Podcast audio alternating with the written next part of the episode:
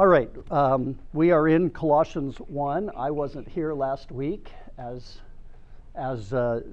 many of you know, we were back with Benjamin. Great visit with him. We'd love to tell you about it if you're interested. But and I forgot to tell you the week before I wasn't going to be here. But with David Morris being here, I figured we couldn't go far wrong because he is such a good teacher.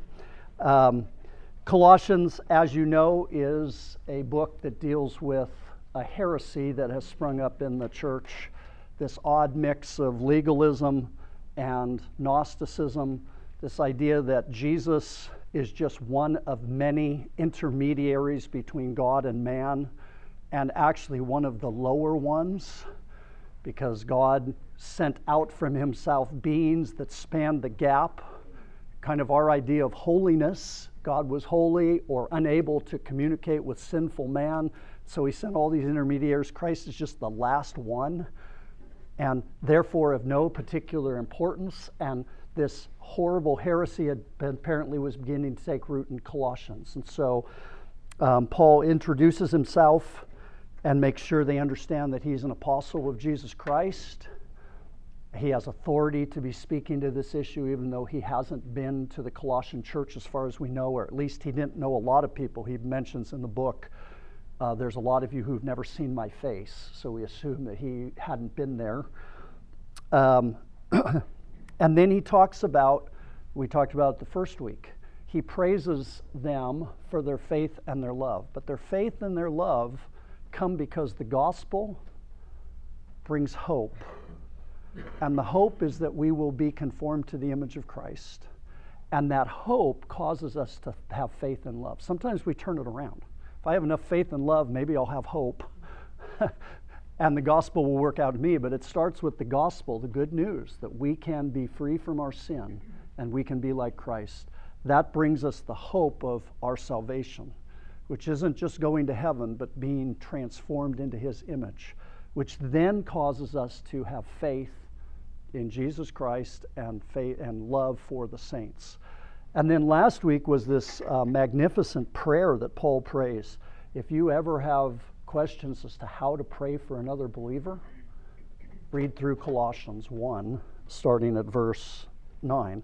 Let's just read that together, and then we're going to move right away into verse 15. It says, and so, this is Colossians 1:9, and so from the day we heard, we have not ceased to pray for you, asking that you may be filled with the knowledge of his will in all spiritual wisdom and understanding, so as to walk in a manner worthy of the Lord, fully pleasing to him, bearing fruit in every good work and increasing in the knowledge of God.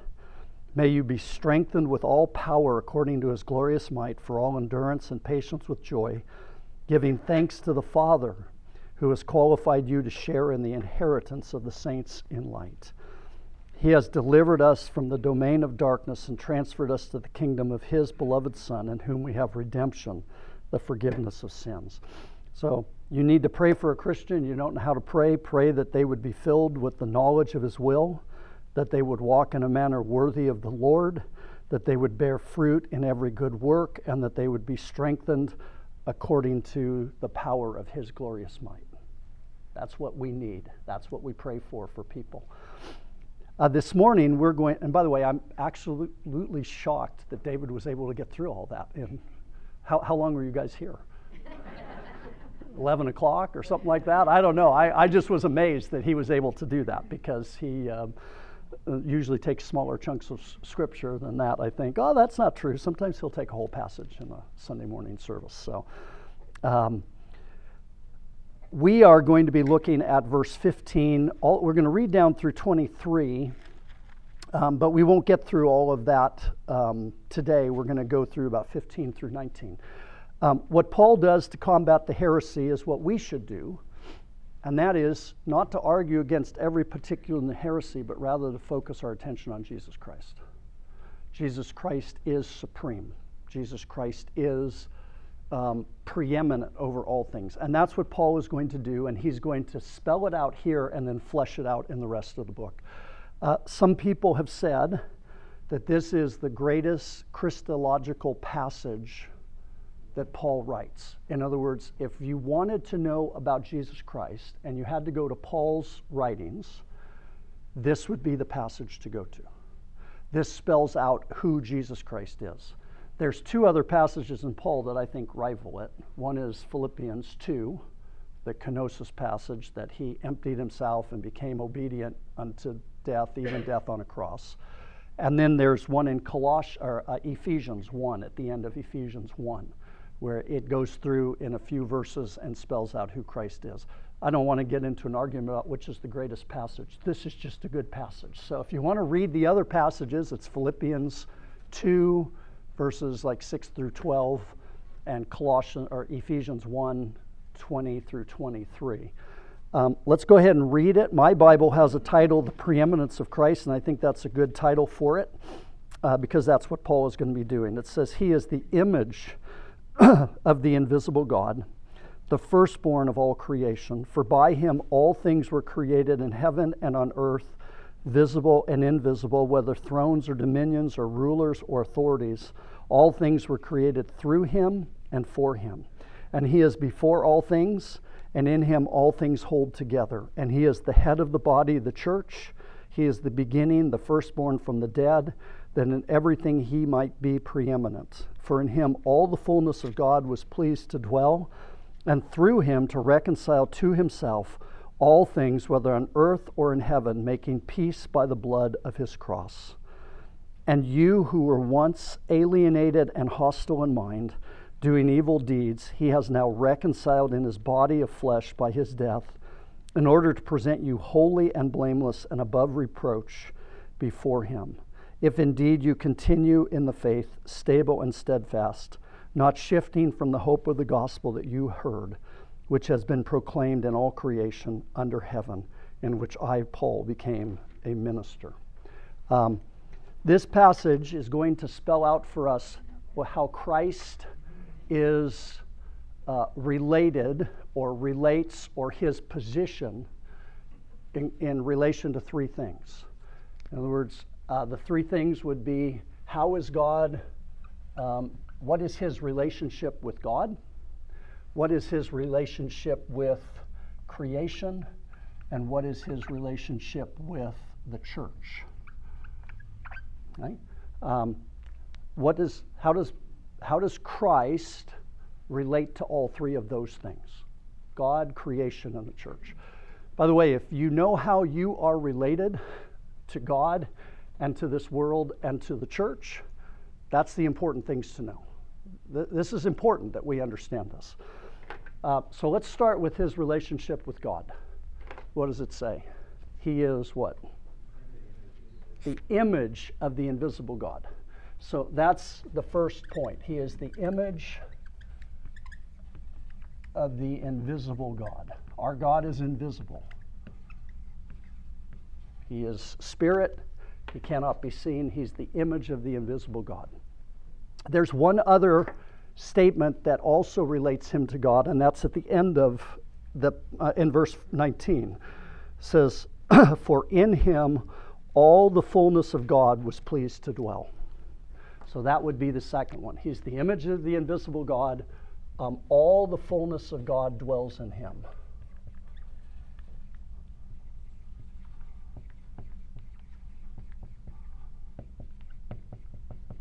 So that is, and my pens are dying here. I hate that.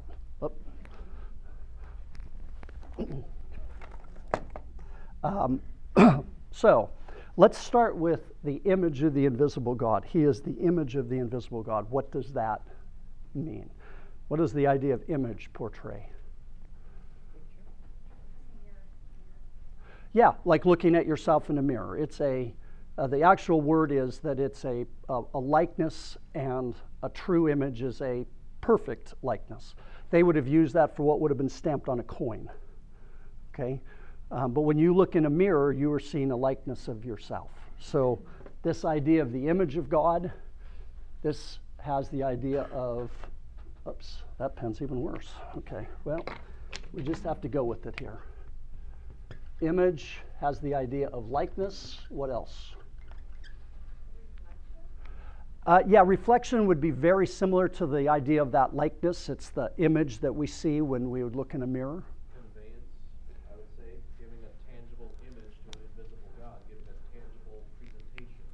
Okay. I'm going to change that word just slightly. He is the manifestation of God, or he makes God manifest. He manifests God to us. And then there's one other word, and that is that he represents. And that, there it is. He represents God to us. That's the idea of image. And those are all from the understanding the way that word could be used, okay?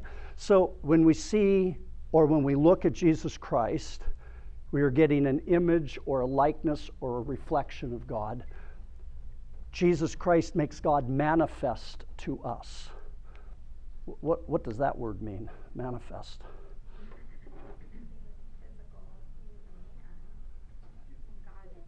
Yeah. Okay. I'm just worried about the word manifest, just that one little word. See, I used to drive truck during the summer. I actually did that, went over, and we always had to have a manifest, right? Well, man would be hand, but when I think of the manifest, it makes it perfectly clear what's on that truck. So I drive in and I say, I have 624 boxes of this type of fruit. They're going to count that fruit, and if it isn't 624 boxes, somebody's in trouble. Because the manifest has to say exactly what it is, right? And I think the idea of manifestation also, that idea of man is to touch or to handle, and so we see it there as well. There's an inventory. Yeah. And the representation, that would take us to the idea of, say, an ambassador who represents his country for him. So all of that comes out in that idea of the image of God. Fortunately for us, the Bible actually talks a lot about Christ being the image of God. So I want to look at a few passages. Go back to John chapter 1. We're going to run through a couple of these. We're just going to read them because they're pretty self-explanatory. In John chapter 1, verse 14... it says,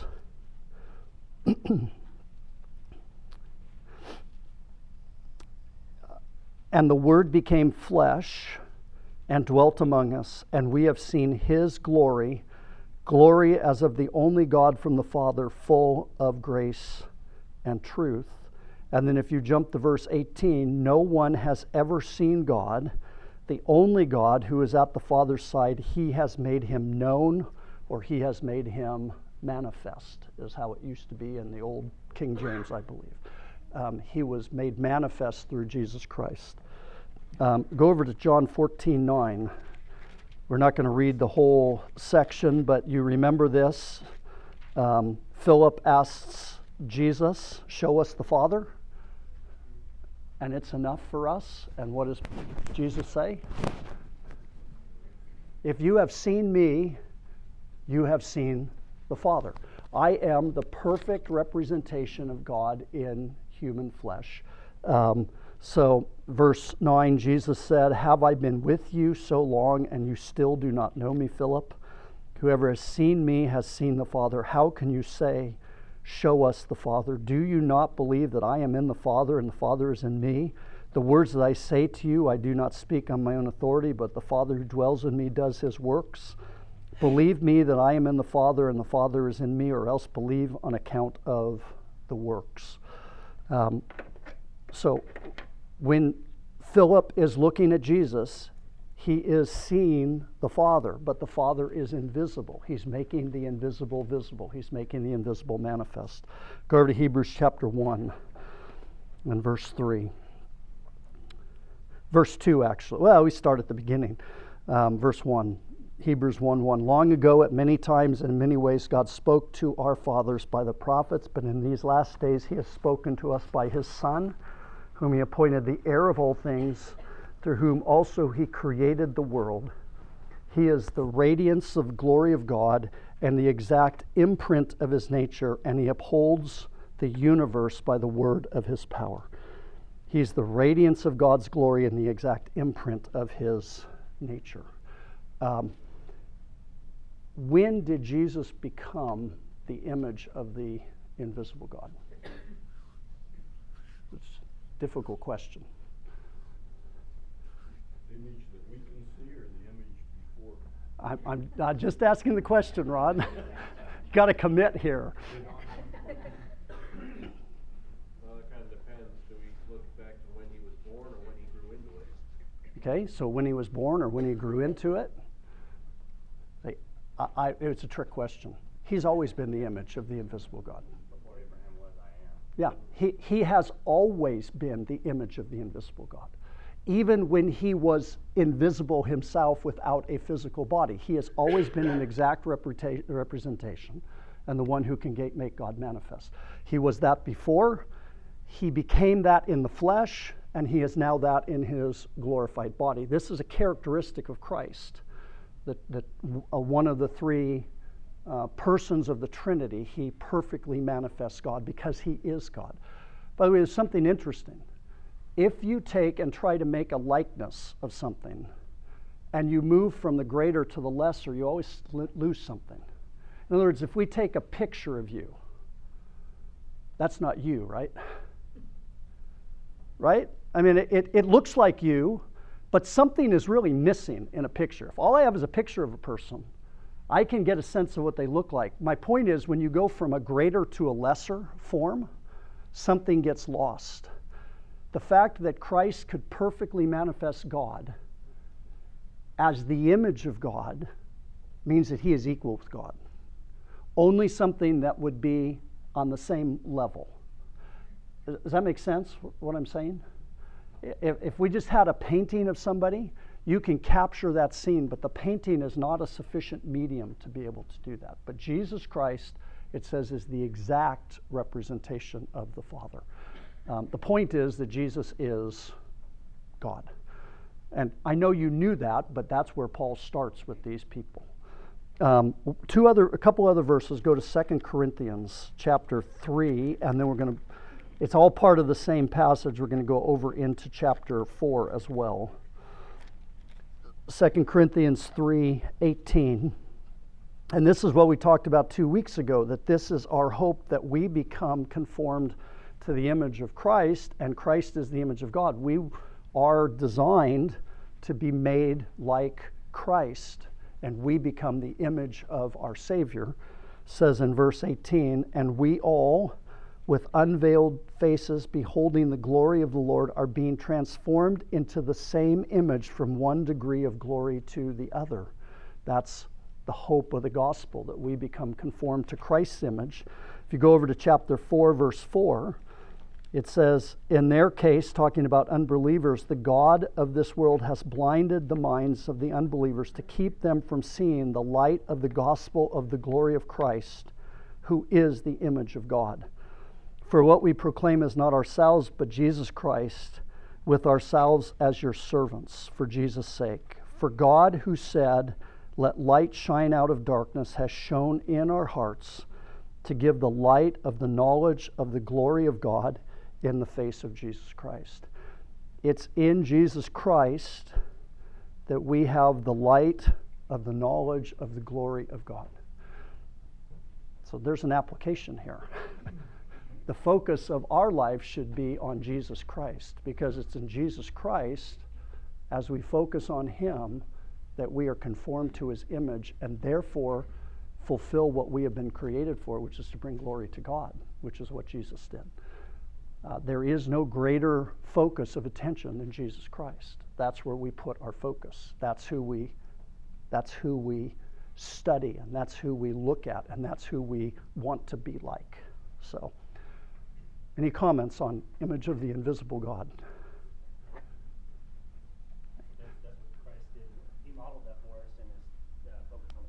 Yeah, exactly. He did the exact same thing, and then we are to do the same thing with him as he did. Yep. And he turned his attention to God, which we do also, but we study Jesus Christ and we worship him because he's the one who made it manifest. Second part of this says, all the fullness of God dwells in him. This one's kind of interesting to me. This word fullness in the Greek, and again, I don't know Greek, so everything I get from here is something that I've got from somebody else, but the Greek for this, let me see if I can find it, is, I don't know if I did write it down somewhere. I just have to look for it. Too many papers here. It's fullness is PLA. Oh, I can't read that. RAMA. That's the word for fullness in the Greek. That's what Paul uses right here. And that was exactly what the Gnostics used when they talked about God.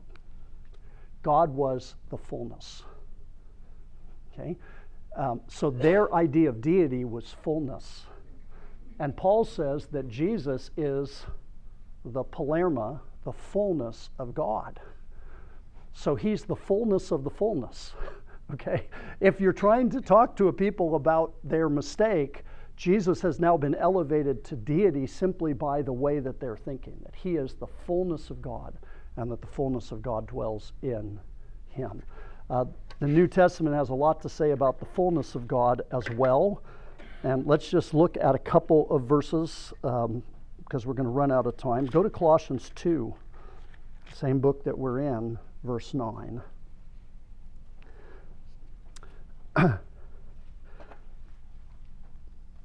Says, for in him the whole fullness of deity dwells bodily, and you have been filled in him who is the head of all rule and authority. Jesus is the fullness of God, and Jesus is the one who fills us, is the idea. Jesus is the fullness of God. Everything that God is found in Jesus Christ, and he is the fullness of God. If you go to back to John 1:16, which is another great passage on Jesus Christ, of course, John 1. John 1:16 says, and from his fullness we have all received grace upon grace. For the law was given through Moses, grace and truth came through Jesus Christ. What we experience of the fullness of God through Jesus Christ is his grace and his truth and his mercy and his love and his forgiveness. And we know those things fully because Jesus fully represents God to us. So the intent of this, of course, is that Jesus is God, perfectly God, not somehow substandard to God, not somehow less than God. He is God. Any comments before we move on? Because I want to get to his relationship to creation here, but oh. Was that? Is complete. Yeah. Yeah. God, it's yeah. We are complete in him, and God is completely made manifest in him. Okay. Yeah. It would be, yeah, all of, I was trying to find, I knew you were over there, but all of a sudden you just disappeared. Yes, he has the attributes of God. We know that when he became a man, he set aside some of the attributes of God. But again, we're talking about Christ as he appears to us. He could not be a man and have, say, and be omniscient. As a man, he's limited to, not omniscient, omnipresent, because he's limited in space. So there was an emptying that took place, and that's what Paul talks about in Philippians. But he is still the fullness of God. The essential nature and character of God is present in him. Another reason of knowing Jesus Christ is Paul says in Ephesians that all the full blessing of God flows through. Yeah, I was going to go to that verse, so let's do that in Ephesians. 1:3, 1:4. Oh, I wasn't in Ephesians 1:3. I was Ephesians 1:23. But maybe you. I know you've been studying Ephesians a lot. I think it's verse 23.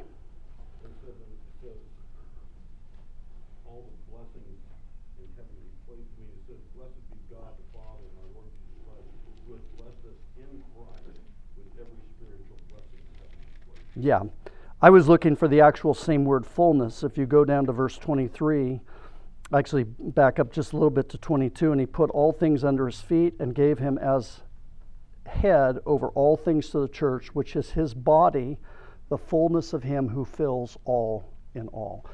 And there is that principle that because Christ is the fullness of God, Christ fills us, and then we experience the fullness of God in our own lives as well. Okay, let's move on because we've got 10 minutes, and I might go a minute or two over, but I want to finish up with creation, and then next week we're going to talk about his relation to the church, which is his relationship to us. And sadly, something happens here that we have to talk about, which has caused people to miss the impact of this because we read the passage wrong. And that is that it says that Jesus Christ is the firstborn of all creation. That's the first thing it says. He is the firstborn of all creation.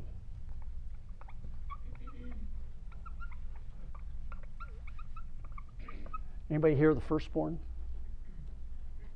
Hey, Matt, Brenda. What does it mean, Brenda, to be the firstborn? What does it mean compared to you and your sister? You're older, right? And not only older, the very first one that came from Dick and Irene, right? So you are the firstborn. We are always going to put firstborn in our mind as having a time component, right? Because to be firstborn means to actually have a starting point. And we're always going to take and put it in terms of a particular spot in the created order. That's what happens. So when Paul says that he's the firstborn of all creation, if that's the way we're thinking, we're going to have Jesus being a created being. We are going to have what the Jehovah's Witnesses do. They say, well, God created Jesus, firstborn, and then Jesus creates everything else, okay? And it's sad that that happens because I actually think Paul is choosing his word carefully here. The word firstborn does not necessarily mean the first one born. It actually does not deal as much with time as importance. There is another word, and again, I don't no Greek, but this in everything that I've read, there is a word for first created. The first thing created, the first thing that comes off the assembly line, the first thing that was ever created. And it is, I can give it to you if you want it. It's P-R-O, proto, which is our word for first, and then the word created. And I'm thinking I spelled this wrong, but if I did, it doesn't make any difference. So. Proto-ktesis, but this one is proto, there's that first again, proto-tokos. All right? Paul could have said first created, instead he said firstborn. The idea of the firstborn was that which is of the most important. It deals with the importance of the person, not his place in the family. So I want to show you a couple of verses. If you go back to Exodus chapter 4, Exodus chapter 4. By the way, the Jehovah's Witness Bible will read this is they'll say, and he created, because it tells us next that he's the creator, he created all, and then they put in parentheses, other things. So he was created, then he created everything else, but that's not the intent here, and that's not what Paul is going to say, actually. But if you go back to Ephesians chapter 4, verse 22, God is talking to Moses, saying what he's supposed to say to Pharaoh, and then he says, then you shall say to Pharaoh, thus says the Lord, Israel is my firstborn son, and I say to you, let my son go that he may serve me. If you refuse to let him go, I will kill your firstborn son. How is Israel a firstborn son? Was he the firstborn? No. Esau was firstborn. Is he the first nation ever? First nation born? No. The point is that he is the firstborn son because it's out of Israel that the Messiah comes. He is the preeminent, the most important nation. This is the nation that God is going to take and bring salvation to the world through. Therefore, Israel is the firstborn. He is preeminent. Okay, go over to it. And I know that's out of, not out of Greek, but it's the same idea, and it's throughout Scripture. Go to Psalm 89. Psalm 89 is a song that speaks of God's faithfulness. And in verse 20, he talks about one of the ways he's been faithful, and that is to David. He says in verse 20, I have found David, my servant, with my holy oil. I have anointed him. And then it continues to talk about David. Now watch in verse 28. We're still talking about David. Actually, verse 27. And I will make him the firstborn, the highest of the kings of the earth. Okay, was David the firstborn? He was the youngest of 8. He was the 8th born. Was he the first king ever? And in fact, here you see it, because what does he say? I'm going to make him the firstborn, the highest of the kings of the earth. What makes him the firstborn is not that he was born first, but that God has elevated him to being the most important king ever. Why? Why is David the most important king to ever live? Because that's the line that Christ comes through. Saul was not the firstborn king of Israel, but Saul was the first king. David is the firstborn, because David is the preeminent one. He's the one through whom salvation comes. Go back to Colossians chapter 1. And there's some other passages, but I think you have the idea. It's just important to know it, because it's a passage that if we read it wrong, we sabotage the entire rest of the passage. Colossians 1:18. And he is the head of the church, the body, the church. He is the beginning, the firstborn from the dead. And then watch what comes next. That in everything he might be preeminent. He is the firstborn of the dead. You can actually argue that one of two ways, that he is actually truly the first one who ever died and stayed and rose from the dead and stayed alive. My mind goes a little different. Were there other people raised from the dead before Jesus? A lot of people, right? All the way back to Elijah raising people and Elisha. Now, they died again, but the reason Jesus is the firstborn of the dead is because he's the most important person to raise from the dead. Because your resurrection, your salvation is based in that. We will all be raised from the dead, right? Unless the Lord comes and we go to meet him in the air. But every person will be raised from the dead at some point, other than those who are here when he returns. And our resurrection depends on his resurrection. Okay? Now, we're not going to get quite as far as I had thought, but I do want to look at the rest of what it says. And if you had trouble believing that he's the firstborn of creation, just look at the rest of what it says about Jesus Christ and his relationship to creation. It says, by him all things were created. And I'm going to do it this way. All things were created by him. Who's the creator? Who's the creator? God, the Father, right? In the beginning, God created. Let me ask you again, who's the creator? Jesus Christ, right? All things were created by him. Secondly, what does it say? All things were created by him, or for by him all things were created. Now, Paul is going to make sure that the Gnostics don't twist this, because he starts listing all the things that are created by him. All things were created. Things in heaven. That's important. Things in heaven. We'll get to that in a second. But things in heaven. What else?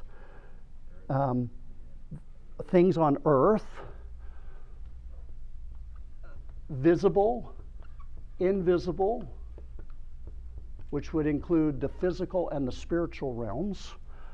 although there's things that are invisible that are physical, but that's not important, whether thrones or dominions or rulers or authorities. So thrones, dominion, rulers, and authorities. See, the Gnostics may have believed that Jesus created that, because that was the low stuff. But they're going to have real trouble believing that everything in heaven was created by Jesus Christ, that everything invisible was created by Jesus Christ other than God the Father, who's uncreated as Christ is. And then this over here, these thrones, dominions, rulers, authorities, those are all of the things that these people would have put above Jesus Christ. Remember, there's God up here. There's all of these emanations, are actually called aeons, A-E-O-N-S, all these emanations from him all the way down to Christ. And Paul is saying, no. Christ created all of that. All of those mythical beings that you created, if they actually exist, who created them? Christ, which means that he is over them, and he is superior to them, and he is preeminent over them.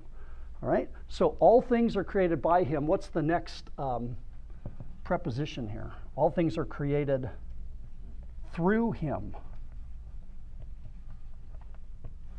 Now, I'm not sure if I know the distinction between by and through. It seems like those are pretty similar words to me. I've heard it, one of them is that's the actual physical act of creation, and this is sort of the creative part of it, of actually planning and whatnot.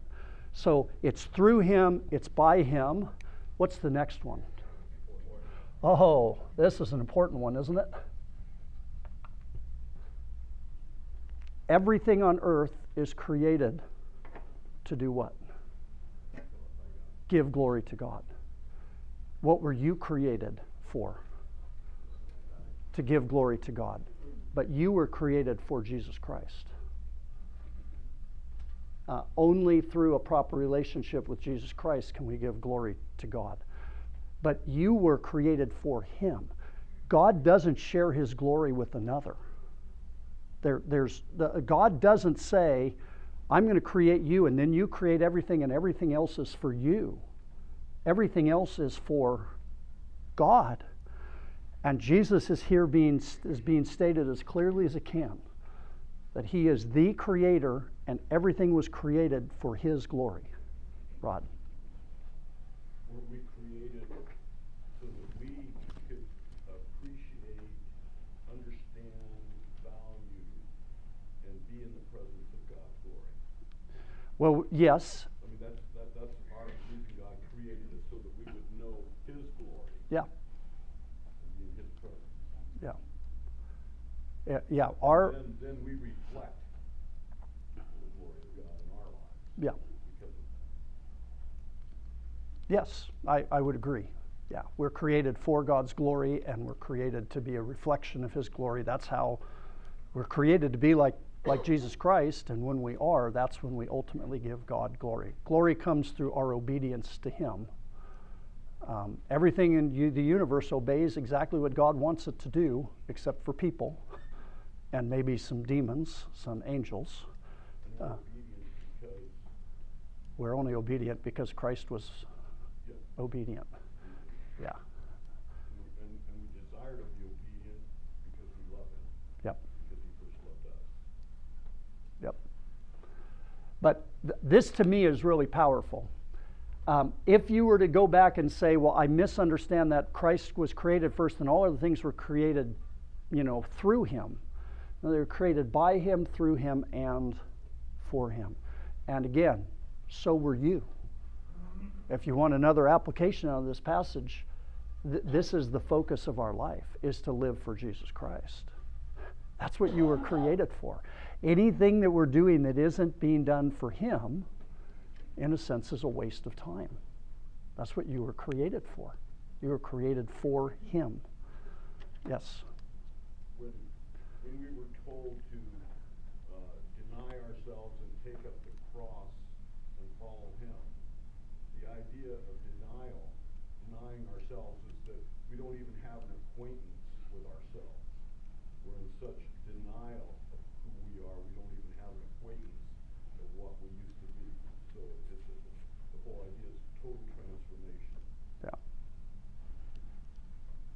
kind of tough to do, huh, Rod? Yeah. But that's why we're being transformed from one degree of glory to another. This is why it takes a lifetime. Why we have those, used to have those little pins, be patient with me, God is not through with me yet. Yeah. And we should see that. But it comes by putting our attention on Him and not on ourselves. As soon as everything's about us, we're living for the wrong person. Yeah. Two other things, and then we're going to be done here. It says He is before all things. So He's before the creation, and all things hold together through Him. He holds all things together.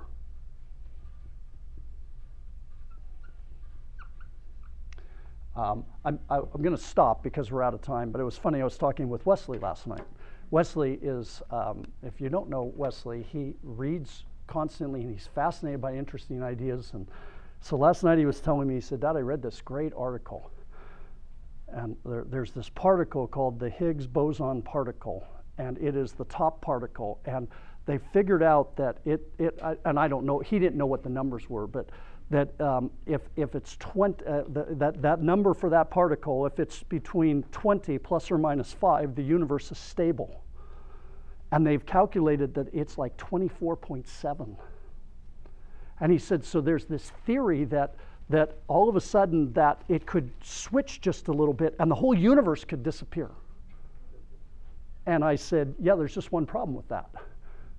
It's not the Higgs boson particle that's holding the universe together. Right? Who's holding the universe together? It's Jesus Christ. We can talk physics here. The nucleus of the atom is held together by incredibly strong forces that we don't understand. You're held to the earth by a force called gravity that nobody understands. We have theories about it, but we don't know why gravity does what it does. It just does it. Okay? I don't need to say that Jesus is holding to me to the earth. I can say it's gravity, but gravity ultimately comes because of His creative work. We hold together because of Him. And He holds all things together, physical, all created beings. By the way, Wesley was very receptive to that. He actually laughed when I said it. It's like, kind of like, oh good, the universe won't cease to exist tomorrow. No, it won't, because Christ holds it together, and that's actually a promise to us that that's what's happening. So, but the point here, all of this kind of comes back. Our focus is on Jesus Christ because He's the image of the invisible God. And our focus is on Jesus Christ because all things are created for Him, and you're created for Him. When our focus of attention is on ourselves, we will not be living the life that God wants us to live.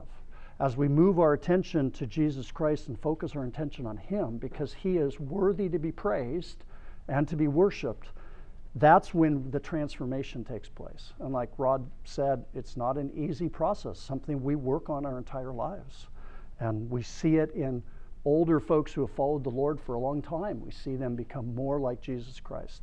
I was thinking of that with Helen this week, that Helen was not a perfect person, but it was fascinating to see the fruit of the Spirit in her life at the end of a life where she has put her focus of attention on Jesus Christ. And it was a wonderful thing to behold. But when we get to heaven, now she's perfectly, well, I have to be careful. I don't know if perfectly she's conformed to the image of Christ. I don't know if she's the exact, exactly like Christ, but she's as much like Christ as she can possibly be at this point because she's seen Him. So let's go ahead and close in prayer.